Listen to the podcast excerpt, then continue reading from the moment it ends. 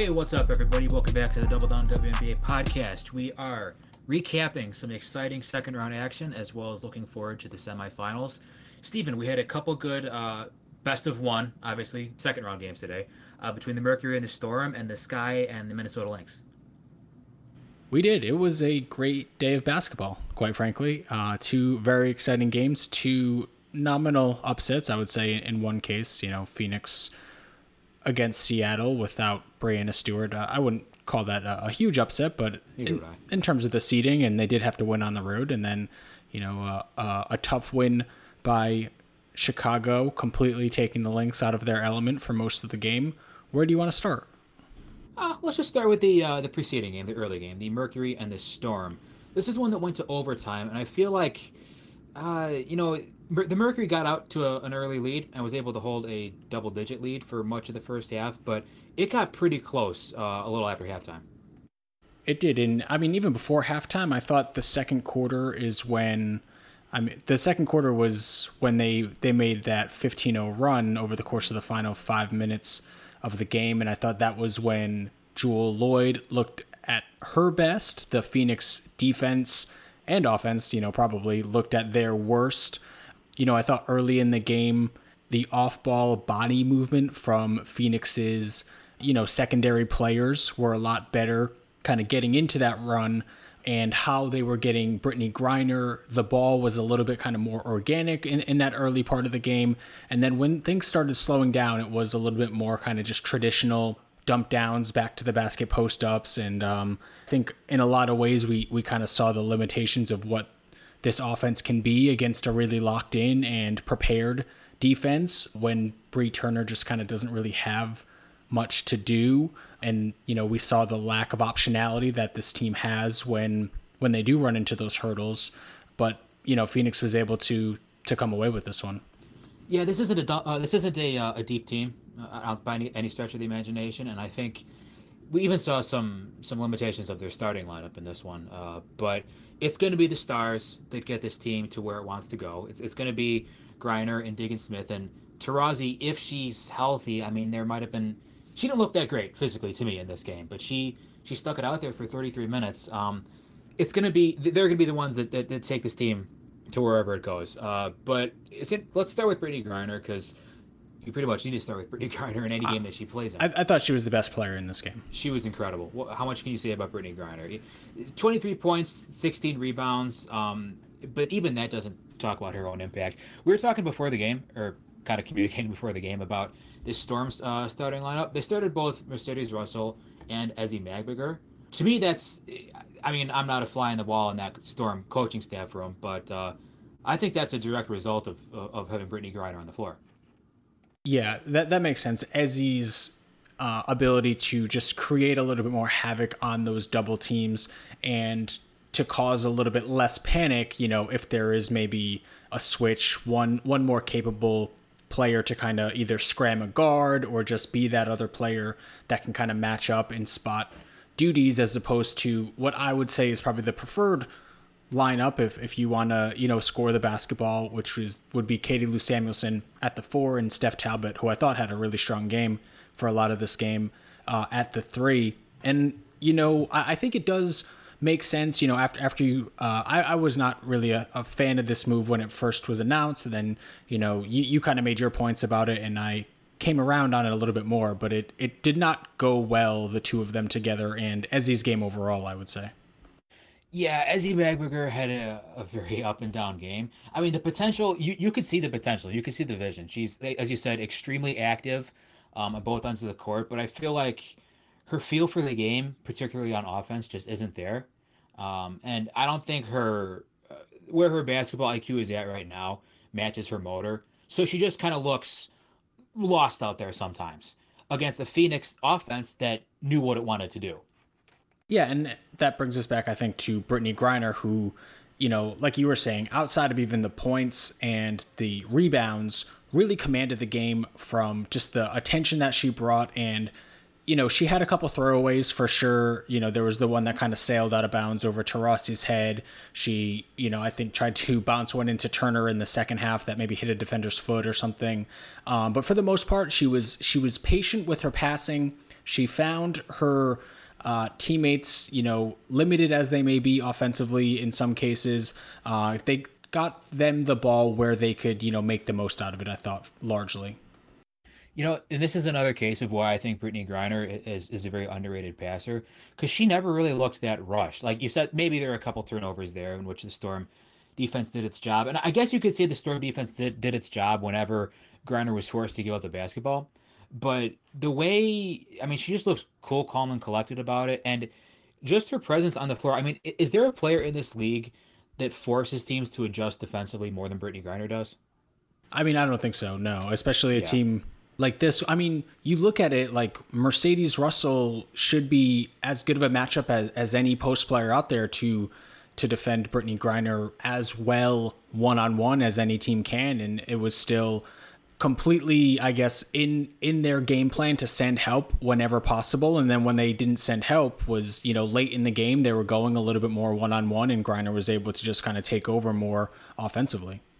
Yeah and on the other end of the court uh, the storm man they got a lot of jewell loyd in this game but it didn't really well, well one other thing you know before we move on to, from griner five okay, offensive sure. rebounds in this game. I know this is something you know that you have been waiting for. I, I would. Yeah, I've, I've, always I've always thought Griner was a great rebounder. You know, joking, but yeah, I mean, this is a game in which uh, she was six foot nine and nobody else was six foot nine. I mean, that's that's all there is to it. She she rebounded great, um, particularly when you know somebody particularly when the shot went up for somebody else, whether it be Bree Turner or Skylar Diggins Smith getting into the lane and, and, and, not being able to finish. Griner was there, and, and I think in, in some cases it was the Storm you know, rebounders being out of position. But all it takes is to be just a little bit out of position. When, when you're going up against a player who's that much taller and that much longer than everyone else, if she's committed to crashing the glass, if she's really committed to crashing the glass, you got to put a body on her 24 7 or else, I mean, she's just going to reach over you and get that rebound. So, yeah, kudos to BG on a, on a terrific all around performance.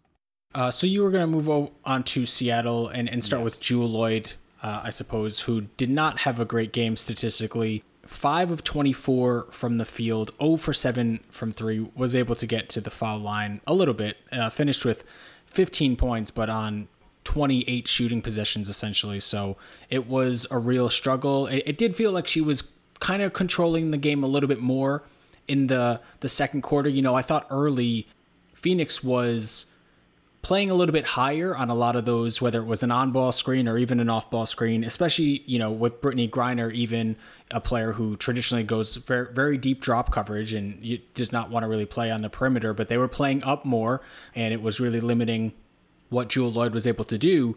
But then I thought, you know, in that second quarter, I don't know if it was just fatigue or, you know, wanting to stay out of foul. trouble. I'm not really sure what, what the, the plan was, but they definitely seemed to be sinking a little bit more on some of that screen action. They were, and and, and Jewell hit a few of those uh those pull up mid range jumpers. You know, she she snakes the high pick and roll and just stops and pops and hits, but most of those shots just weren't happening for her, and particularly towards the end of the game. You said fatigue. I mean, how many times have we seen Jewell Loyd start a game really really hot this season, or have a really hot third quarter, or what have you, and then just kind of peter out towards the end of the game? There. Granted, I don't think. I don't think the Storm coaching staff did her many favors because I, I, think they just put her in, in, in, isolation plays when the Phoenix defense. I mean, with with no Breanna Stewart in this game, Phoenix was clearly loaded up to stop Jewell Loyd, and for the most part, I think they did a good job of that. Loyd missed some missed some shots that she you know we're used to seeing her make, but for the most part, I think the Mercury did a great job defending her and you know forcing those tough looks at the rim, not allowing too many open three pointers, uh, forcing her into a lot of mid range jump shots, you know which analytics will tell you that's that's that's what you want to do against a great score. Um, but yeah, man, it, it's it's really hard to, to pick out a, a five for twenty four shooting performance and say, yeah, you know, she had a great game. Yeah, and credit to Skylar Diggins Smith, who I thought played oh, well. Yeah. You know, when she was guarding the point of it, I think had maybe a little bit of a harder time kind of getting through some of those screens than maybe Kia Nurse did. But when she was able to just hang with Loyd, you know, she has the lateral foot speed and you know the the feisty hands to make life difficult for Jewell Loyd, and I thought you know she was she was a positive defensively in this game for sure. Skylar was terrific, uh, and defense is not something she's normally known for. We often criticize her defense. I think she has been better at it for most of the season than she was in the previous season. Um, but this game, she was just a terror. I mean, she was active. She was all over the place. It, she it seemed like she really relished the challenge, you know, and and she she gave it to Jewell Loyd on both ends of the court. She was credited with two steals but man, it, it feels like she got her hands on a lot of basketballs. Yeah, and there was you know a little bit of gambling in there for sure. Some of those uh, those reach around attempts, and you know one time I think she she was able to get it and take it the other way, and one time she missed. But the other thing about you know how Seattle approached this game, playing those two bigs, like there was a lot of Brittney Griner just kind of mucking things up, not guarding Ezi Magbegor as Brianna Turner was sort of the primary defender on Mercedes Russell, sort of guarding that center position and, you know, letting BG just kind of do her thing defensively as just an extremely tall person. Yeah, I can confirm BG is extremely tall. Other things that really stood out to me about this game, um, Storm bench, not great. Not great at all, particularly in that first quarter, that first half when uh, they had, I think, Kennedy Burke and Jordin Canada and Epiphany Prince all out there at the same time. And bad minutes, just bad minutes all around. Yeah, I thought it was a um, a, an oddly long rotation for Noelle Quinn. Played nine uh, nine players in this game, nine players all in the first quarter as well. You know, like you said, Kennedy Burke got some first quarter minutes, which did not go super well. She was only credited for one turnover, but uh, I can remember two off the top of my head. She she did have a nice contest at the rim for sure, but it it was uh, a little bit of an adventure for a, a player that we both like a lot. Um, Jordin Canada was not able to be effective in her 10 minutes. You know, Epiphany Prince couldn't really get it going. But to see, I guess, all of those players play early first quarter minutes was a little bit surprising for me. Yeah, and, I guess Noelle Quinn adjusted as the game went on. I mean, at least regarding Burke. You know, I think at this point, Kennedy Burke is, is like a straight up four. I don't think she gives you any advantages at three. But at the four in this in this matchup, you're looking for somebody who can maybe pull Brianna Turner out of the paint. Obviously, Burke is a, is a terrific defender, and she's going to be able to cause some havoc on that end. So helping off Brianna Turner, which is what teams are going to continue to do, is is going to be helpful for her. But she can't really, you know, contribute on the offensive end either. So um, on the flip side of things, I thought Katie Lou Samuelson had a really good game. In fact, this is may have been the best game I've seen Samuelson play in the WNBA. She was great. She she did she was not a defensive liability. And if she's not a defensive liability, you know she's going to be able to hit some shots for you. She hit four three pointers. Yeah, and they were running actions for Katie Lou Samuelson to uh, to get her those those actions, and you know her three point shooting has you know maybe disappointed a little bit at this level, but not today for sure. She was a very effective offensive player, and you know honestly, their their second or third best player today. Yeah. Uh, anything else you want to want to talk about from this box score real quick? Uh, Mercury 48 rebounds, Seattle 39. I don't think that's any big surprise. I mean, uh, I, you know, just the free throw shooting for Phoenix oh, al- almost lost in this game. Uh, I did want to talk about just the end of regulation for yeah, yeah. for a second. You know, Phoenix was able to get a stop uh, with 12 and a half seconds left. They get the rebound, call timeout. I, I don't I don't like the timeout there really. You had two timeouts left. I think you could have, you know, tried to get something in transition with, you know, almost 13 seconds to play, but they call the timeout. And then the lineup that they run out on an offense only possession, you're holding for the last shot for sure. You know, you don't add in another shooter, you know, a Sophie Cunningham or something for Brianna Turner. You still go with your two bigs, and that really mucks things up. They're not able to get a good look. They just run a straight isolation for Skylar Diggins Smith. I mean, what a disaster of a final, you know, 13 seconds for uh, Sandy Brondello. Yeah, I I sent out a tweet during the game saying I think Brianna Turner is a better offensive player than people give her credit for, and I stand by that. But within the scheme of the game and in that situation, I mean, Sophie Cunningham hit how many threes against the Liberty? You you would think that they would have her out there for an offensive only possession, like you said, but um, yeah, that sent it to and OT. She she didn't even play in the second half. I mean, it was Shey Peddy who you know gives them a little bit more ball handling, I guess, and had some nice moments defensively. But to go you know 21 minutes for Peddy and only nine minutes for Cunningham, that's uh, interesting. When they were so desperately you know struggling offensively at times, really just kind of grinding through the mud. It, a little bit of a surprising move for me. You know, I, I understand that kind of Taurasi is limited, so you don't really have that sort of second ball handler. Like Kia Nurse has has not really, you know, she's she's been okay in the role that she's asked to do, but she's not, you know, creating things for others off the bounce or something. But I don't know. It just didn't really seem like Peddy was much of a value add today. Well, let's you mentioned Taurasi. Let's let's just mention this real quick. Um, it was unknown if she was going to play in this game up until like the very uh, minutes like before. Um, and she to me looked pretty limited, at least physically speaking. She did hit a few three pointers. Um, and I was talking about this with uh, M Adler on Twitter. She said, "Yeah, is being used as a decoy, and that's sometimes that's good enough because she's still Diana Taurasi. But man, I mean, thirty three. I, mean, she's she's sure of a hell of a better decoy than Shey Peddy. Yeah, yeah, that's true. You're definitely going to run out against Diana Taurasi a lot more. You know, you're, you're definitely going to give her a lot more attention than Shey Peddy behind the arc. But I don't know. Do you think Taurasi can keep this up? Because now they advance. Now they play Las Vegas, which I guess we can talk about next. Uh, I, what I are mean, you thinking about this? Yeah, what what I probably my inclination, and I feel like coaches just never think this way, but you know, rest her game one. It's it's a quick turnaround Tuesday. You know, if they're they're going to be in Vegas for a few days, so try to steal game two in Las Vegas maybe, and then win your two at home, or you know, split and try to t- kind of steal one in game five. It, it seems hard to believe that she'll be kind of even as good as she was physically today in, in just a couple more days. Uh, you know, and she got it going a little bit in overtime and got them some some much needed buckets. I think she had five points on like three shots in overtime and, and hit a three. So, you know, they they don't win this game without her. I don't think. But and the other thing is, you know, with uh, with a Katie Lou Samuelson type and uh, a, you know Sue Bird you know Jordin Canada, Steph, Steph Talbot, like this team didn't really have a ton. Like there was always kind of a place for Taurasi to hide defensively, right. even if they were trying to go at her a little bit. And maybe that's the case also with with you know Jackie Young or something like that in in the next series.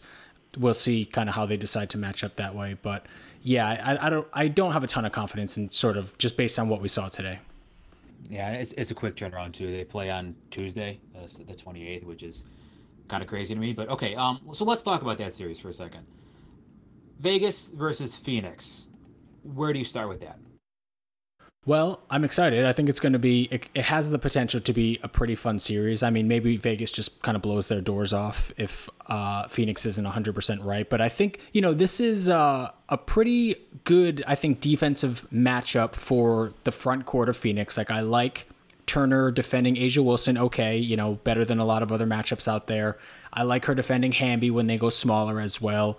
I think Griner's length at times, you know, she can be one of the few defenders to really give Cambage problems one on one. Cambage has been, you know, almost underratedly efficient in in this Vegas system, and I think Griner can give her some trouble. Do you think? I guess maybe the size of the Vegas guards, you know, do will they be too big and too strong to, you know, for for Phoenix's guards to hang defensively? I think that's definitely an issue, uh, particularly for Skylar Diggins Smith, because who is who is she going to be guarding? Is she going to be at the point of attack against Chelsea Gray? Granted, Ch- Chelsea Gray hasn't really been taking advantage of her size for several years now, but other other options would be to put her on Riquna Williams and have her coming off screens, or on Jackie Young and risk having Jackie Young just totally muscle her. I mean, Kelsey Kelsey Plum's going to play a lot of minutes. Yeah, Would you true. rather Skylar Diggins Smith on Kelsey Plum or Chelsea Gray? You know, I, I, think I'd rather have her on Kelsey Plum just because of the activity. You need someone to match Plum's energy, and I'm not sure. Well, who else would it be? Yeah, and then you can put Nurse uh, a little bit of a bigger body on Chelsea Gray. I think that's you know a matchup that you're not panicking about, and DT can you know guard whoever that. I mean, unless you're going with a bigger lineup, you know, I, I don't really love Taurasi trying to hang with Hamby or something like that. Uh, and I think Vegas probably will show a lot of kind of those three big lineups in this one, but you know, th- there'll be ways to I think for Vegas to kind of figure it out where there there really isn't going to be too many matchups where Phoenix is panicking defensively. I think. Now, how about this front court matchup? Because obviously, it's it's all going to start and finish with with Griner versus A'ja Wilson and Liz Cambage. If Phoenix was struggling in this game eh, to keep Brianna Turner busy on offense, how's it going to look against that front court? Yeah, I think you know Phoenix has over the course of the season learned to to play offense a little bit better with those two players. And, and you know Turner that that's the thing. Just Turner as a power forward and kind of having having really nothing to do other than just kind of set screens and you know take a, a which she's good at but she is a good screener but you know I feel like it, it's just a little bit of diminishing returns uh, and it turns into a lot of you know 12 to 15 foot floaters or kind of like two dribble drives. And I, I don't think she's great at those really necessarily.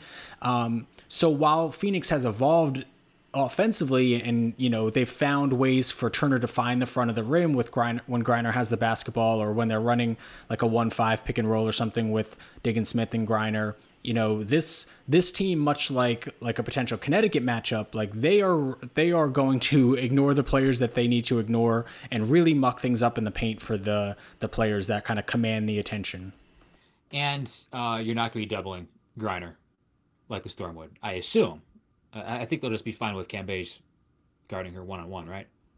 That's interesting. Yeah, I, I was kind of assuming that they maybe would send a little bit of help, only because, I mean, I imagine it would be more, you know, like the Liberty where you are helping and rotating and moving a lot uh, with defensive rotations, uh, more so than kind of Seattle seemed to be really kind of helping without a plan to help the help today. That's that is true. Like uh, we did see a lot of a lot of chaos created kind of by their own defensive uh, scheme. But yeah, that's that'll be one thing to watch out for. I don't know. What do you think? What do you think? What, what would you do? You know, would, would you just straight up cover everyone else and have Wilson on Turner, or would you have Wilson roam, or or would you double? Yeah, I mean, I part of me wants to maybe even have A'ja be the primary defender on Brittney Griner and okay. be have Cambage, but you know, I, I don't know if Cambage is, is just going to kind of buy into that defensively. So you know, maybe it's just Cambage is the primary defender on Griner. Um, Wilson, I think you know, sending a lot of help. Maybe it's coming from Kia Nurse. I mean, if Shey Peddy plays a lot of minutes in this series, she's she's going to kind of get the Jackie Young treatment and, and sort of just yeah, definitely have to prove that she's an offensive player you know, worthy of kind of playing in a five game series against one of the very best teams in the league. Um, so I, I, do think Griner is going to see a lot of uh, uh, second bodies, I guess, in the series. Okay, I guess I guess one thing I overlooked is that Cambage probably isn't, isn't going to play that much. That We are going to see plenty of Wilson Hamby lineups or Wilson Stokes lineups, in which case you might want to double uh, BG. Um, yeah, and I do think Hamby probably more than any of the other players that we're talking about will be an extremely active help defender and really kind of be the one that can play with a lot of energy, kind of, you know, having to just sort of like bust her butt going back and forth, uh, rotating in that way. Okay. All right. Well, that'll be an interesting matchup. Like I said, it starts on Tuesday, so not much, uh, not much rest time for the uh, Phoenix Mercury. So, would you like to move on to the second game? Yeah, let's do it. A uh, a huge sky win, Eric. I know you must be excited. Um, wh- where should we start with this one? I think there's a lot to talk about there is a lot to talk about. Um, of course, emotions are running high for Minnesota as Sylvia Fowles earned her fourth Defensive Player of the Year award. So congratulations to her. Um, and for the first quarter, I was, it went about as I expected. It was Fowles, Fowles, Fowles. Didn't really have an answer for her in the paint or on the boards. Sky taking some, you know, trying to establish their pace, but taking some maybe some questionable shots. Kind of thankful the Sky were only down by one point at the end of the quarter, but man, after that, it, it really turned around in Chicago's favor, and they didn't really let up. Yeah, unfortunately, I, I do think the story of this game has to be Layshia Clarendon being limited to 11 yes. minutes in this game, 0 for 1 shooting. Um, I missed, unfortunately, some of the first quarter uh, watching overtime of the other game, so I don't know when Layshia took his initial rest in the game, or did, did, she start, or I, I think Laser started, right? Um, yeah, Laser started. Okay, and then you know uh, they tried to kind of come back at one point in the fourth quarter, and you know maybe only made it a couple minutes. So it was a lot of like Crystal Dangerfield and another disappointing Crystal Dangerfield performance. You know, just kind of in over her head uh, in a lot of ways, and yeah, it was is a so Minnesota without Clarendon in the game just didn't really have kind of a a point guard to run competent offense.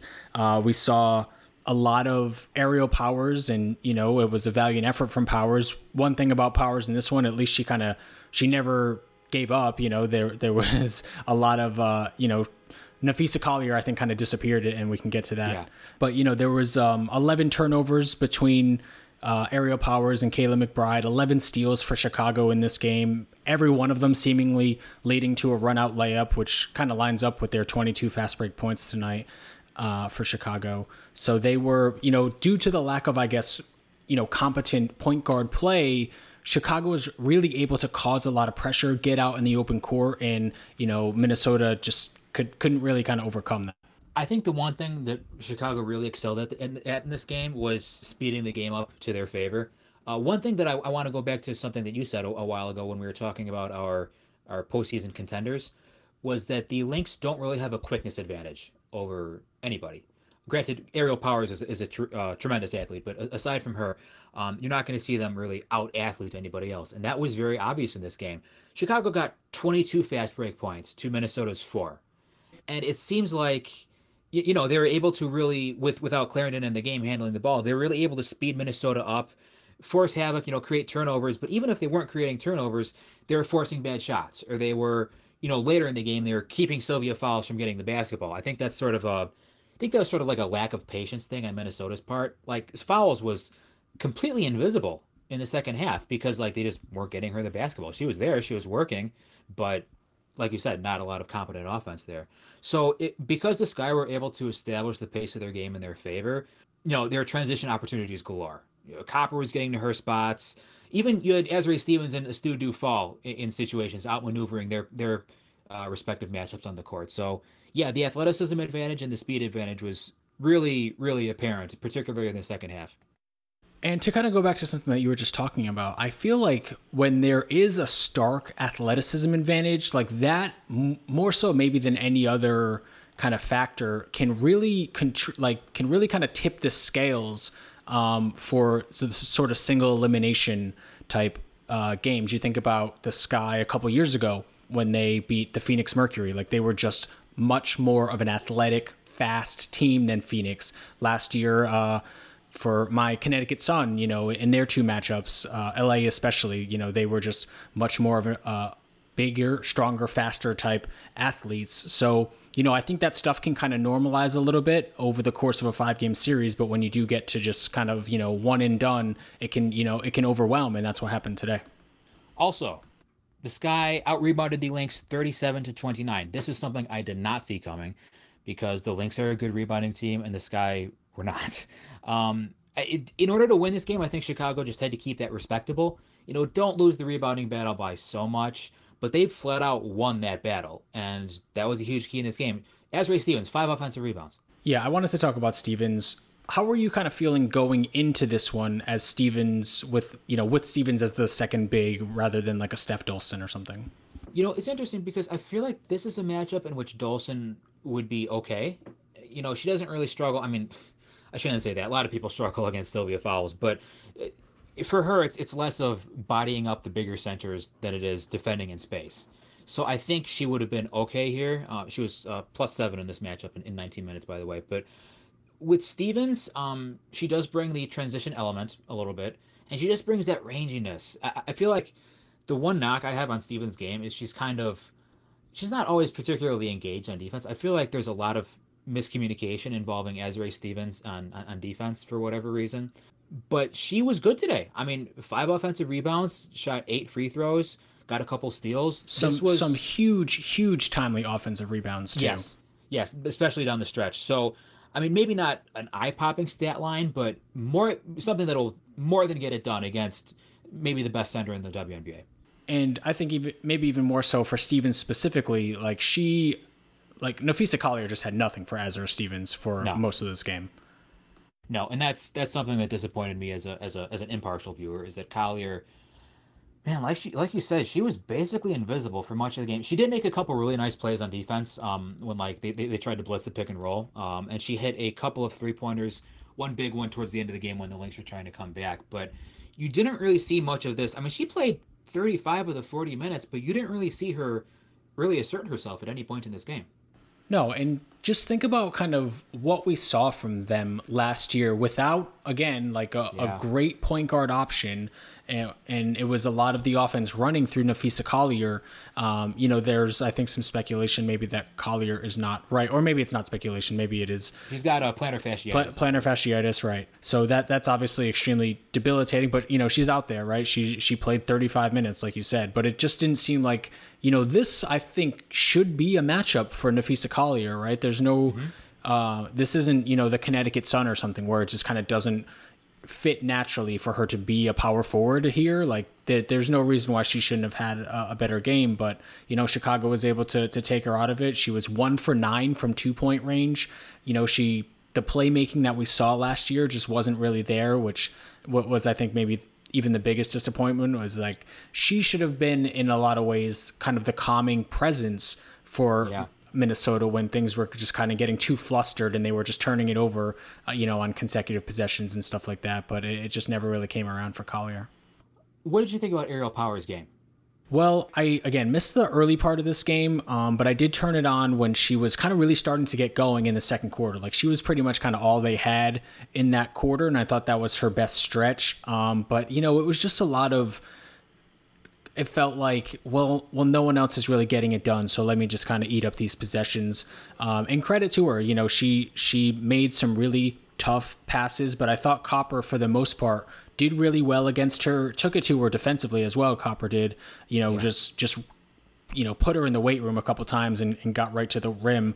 Um, and you know Powers, I think it was did, did she have five turnovers? I think and ten turnovers.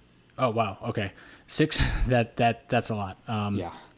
So it was 12 turnovers between her, her and McBride, and you know 10 for 21 shooting. So I mean, it, it was a little bit of a, a struggle for sure, and it was kind of it turned into a lot, a lot of kind of two point jump shots, which you know that's what Powers' game is largely is two point jump shots, but they weren't necessarily huge, you know, value add looks.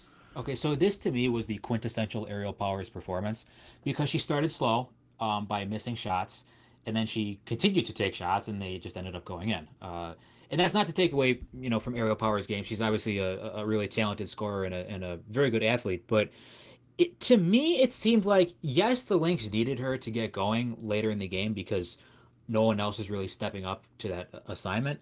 But I think that also was a, factor in Sylvia Fowles almost kind of getting frozen out of their offense. Because I mean, there there were times uh, late in the game when like it, she Fowles was out there and they just like weren't even looking for her.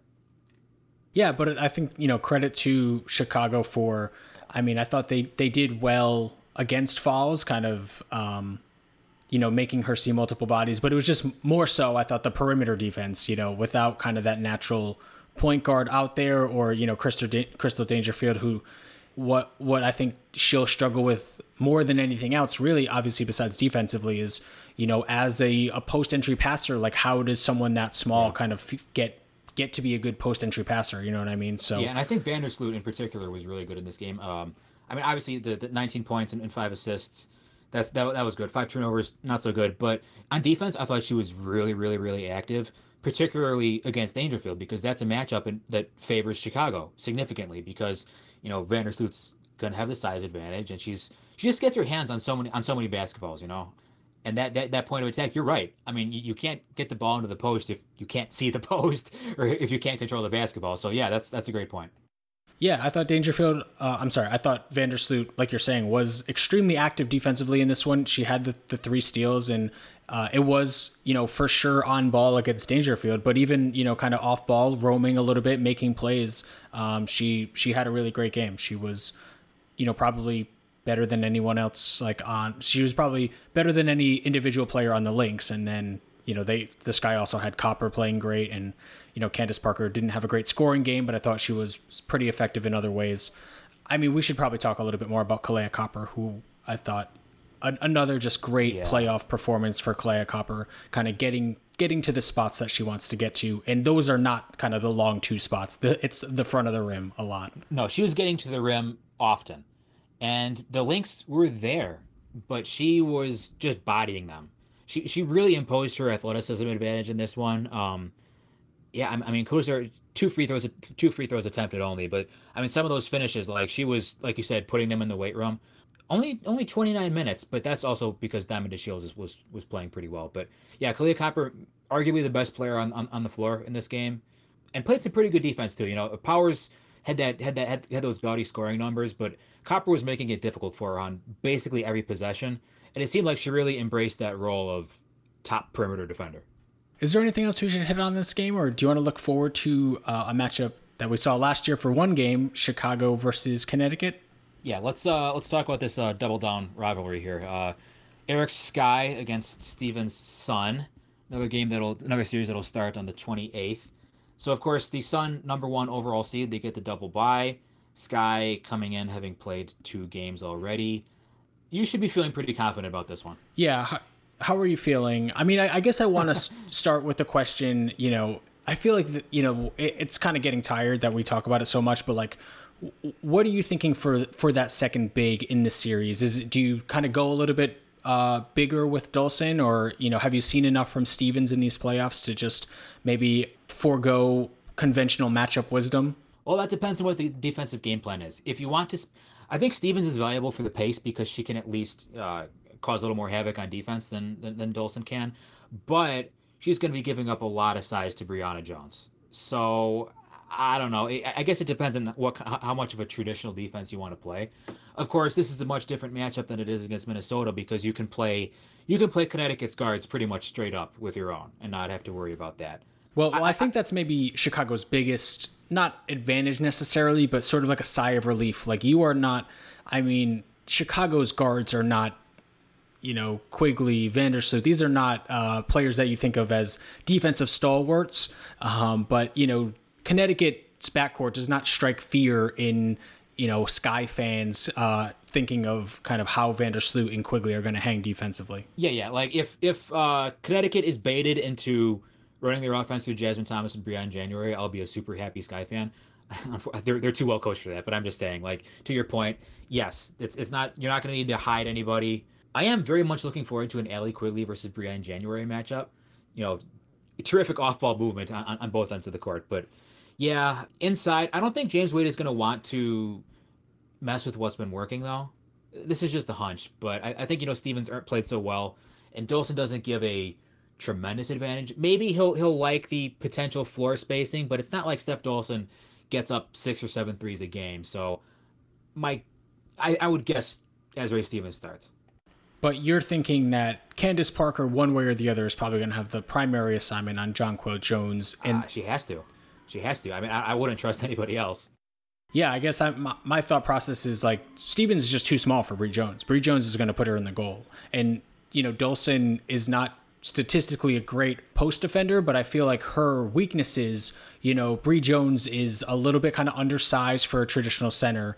So where I see Dolson's weakness just as a straight post defender, it, it's not kind of like size and strength. It's just sort of being able to play vertically. But you yeah. don't, you know, you don't have to kind of get up to contest an A'ja Wilson shot or a Liz Cambage shot uh, against Brionna Jones. I, I feel like Dolson can maybe hang a little bit more than you know. It's a it's a decent matchup, I think. There. Yeah, you're right, and, and that's a good point. You just have to worry about her getting killed on on, on the glass, but I mean, this this is the danger of playing the Connecticut Sun. They are an amazing rebounding team. They're an amazing defensive team, and they have really really strong discipline in their in their in their schemes. So.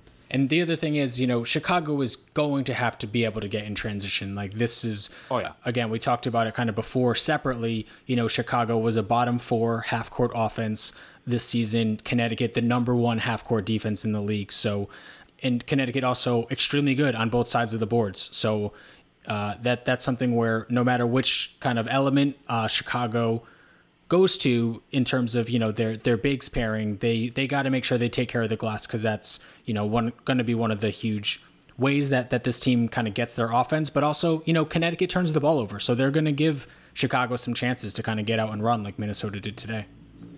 And Connecticut also has Alyssa Thomas back, which is striking a lot of fear into my heart. She does still have two uh, torn labrums. I don't know if you heard about that, but um, Wait, what? She's yeah, but her Achilles is fully healed, um, which means she can play basketball again, which is decidedly good for the Connecticut Sun. It, I just feel like this is just the rich getting richer. They're not going to overhaul their game plan, um, but it just adds another elite defender to a roster full of elite defenders and, and, and another and another motor. You know, like there is no the, the sun on the boards. They just keep coming and coming and coming, and, and you're not gonna you got to give 40 minutes of effort on, on, on, the glass. There's there's no room for lapses, um, and that's where I'm probably most concerned as a Sky fan is just just being ground down on on, the glass on both on both offensive and re- uh, defensive rebounding. Well, and one thing that we talk about with Phoenix all the time is like they just they don't have optionality, right? If if X isn't working, there is no Y. At least Alyssa Thomas can bring a little bit of a different element in terms of a player that will run in transition when Connecticut really has no one else to do that or a backup or uh, or another four. You know, Beatrice Mompremier doesn't need to play anymore. Stephanie Jones doesn't need to play anymore. In the playoffs, that could mean the difference between a win and a loss.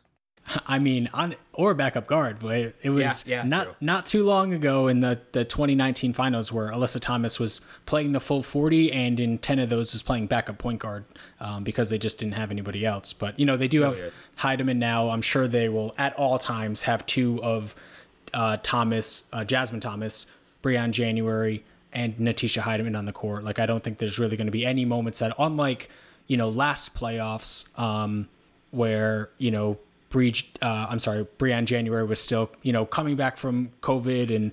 Uh, I don't think she was in as good of a shape as she is in this season, you know, not due to any fault of her own, but that's just the reality of uh, the terrible disease that we're all going, uh, kind of dealing with. You know, she, she just wasn't, from a cardiovascular standpoint, able to play the heavy minutes. So we did see no Jasmine Thomas, no Briann January minutes last playoffs, and I, I don't think that'll be the case this year. Th- This is this is music to Curt Miller's ears. You mean I can play a seven player rotation now? Awesome. Um, yeah, no, I'm, I'm definitely I'm, I'm looking forward to it as a fan. Uh, I'm not optimistic as a fan, but it's more basketball. How, how are you feeling about the Kahleah Copper DeWanna Bonner matchup? That's interesting. That's interesting because right now I think Copper is for one she's playing with a ton of confidence. I think she's just figuring out now that like no one's guarding me off the bounce. But I think in this matchup the Sun are are pretty difficult because you're going to have the length of Bonner on her, which is difficult enough. But then you're going to have a very disciplined interior defense, a a disciplined and large interior defense that I mean, man, I, I don't see how you how you can continuously how any player can continuously get to the rim off the dribble against the Sun defense. Yeah, and I this wasn't really a matchup that we saw too much of because in the three games that these teams played, no it, JJ. it was all those games where Jonquel Jones was out, so they were playing smaller with uh, with Bonner at the four. Um, so it was a lot of Kaila Charles on Kahleah Copper, who you know who knows if we'll even see her at all in this five game series. Um, uh, anything else, I guess, uh, in terms of sort of like specific matchups that you're looking forward to? I, I do think Chicago probably has a, a bench advantage, you know, with, uh, I mean, we'll see what we get out of Diamond DeShields. It, it can always go either way, I think. But I mean, do you think any any guards on Chicago's bench uh, you would prefer over Natisha Hiedeman? Who who has the bench advantage here? Do you think it is Chicago? Well, I think Chicago has. Mm, this is a good question because I I think Chicago has better players coming off their bench, but I'm not sure how functional that depth is in this particular matchup. Because I mean, like I think Dana Evans has had a pretty decent rookie season. She's not going to get anything against this. She, she's going to get erased. no, no, she, she she may not. She might not even. They might actually have to go with Lexie Brown instead of Dana Evans against this backcourt. Um, and DeShields, like you said, it's it's always an adventure. Uh, it- wh- whether you get a good good diamond or bad diamond game, I think you know Steph Dolson is is obviously going to play a large role in this series, but she needs to make enough of an offensive impact to kind of negate whatever deficiencies she's going to be presenting against this Connecticut front court. So. But on the other hand, like Connecticut, like uh, how, how much of their bench are they even going to play besides Hiedeman? Well, Technically, Alyssa Thomas is a bench Yeah, player. well, now, they'll right? they'll play Thomas, uh, so it'll probably be, you know, it'll I think it'll probably be seven players mostly, and you'll see maybe five total minutes from, yeah. you know, try try Charles for two minutes, tries Mon, try Mompremier for two minutes. Uh, if this team makes it to the finals, it probably will just be strictly a seven player lineup, and they'll just kind of push push their their players as much as they possibly can. But that's that's pretty much all I've got. Is there anything you wanted to talk about in particular? Uh, no, I mean, I guess I, I did just want to like. I'm so looking forward to, like you said, the the Briann January guarding Allie Quigley matchup. I think January might be the best lock and trail defender in the league, and nobody moves off the basketball like Allie Quigley does. So that's going to be a great time. And both of them have like infinite energy too. yeah, neither one of these players are going to get tired, so it, it's going to be pretty great. I can't wait. Um, I, you know, I do think Connecticut is going to win this series. Uh, uh, as much as I try not to be a homer on this podcast, and if anything, No, I'm I agree, I agree. usually uh, more skeptical uh, of this team than maybe is warranted. But yeah, I guess you know what what sort of like what will it take? What does a Chicago five game series win look like, uh, kind of in totality? My goodness. Um, a lot of made threes and a lot of transition buckets, because those are the only two areas in which I think this guy have have an advantage. I I, don't think you can you can say like, oh yeah, I could see the, this guy winning the rebound battle in this game because it's just not going to happen. Like it's too much size. Yeah, it's it seems like even unlikely that like Candace Parker is the best big in the series. You know? Yeah, and that's that's going to be a problem. Um, I as a fan, I do need to see more from Candace. You know, she hasn't really been that aggressive in in uh, in, in, recent games. Um, and I think she just needs to find it in this series because if if they're not respecting Candace Parker offensively, that's that's a problem. That's a problem because, like you said, in the half court, this is not a good matchup for Chicago at all. So um, they just need their their star players to step up big. I mean, it, it's surface level analysis, but I think it's valid. All right, I think we're good. Want to wrap up? Let's wrap it up. All right. Thank you all so much for listening. Um, if you want to support the show, you can subscribe, rate, and review. This was a, a, great weekend of games, and we're we're just getting to the good part now. Five game series. It's what it's all about. Uh, you can follow us on Twitter at Double Down WNBA, at Nemchock E for Eric, at Trinkwald for myself. We will be back next weekend, I'm sure. To I think there's probably a Sunday game. I think game threes are on Sunday, so we will yes. probably be talking about that. All right. Looking forward to it. Take care, everybody.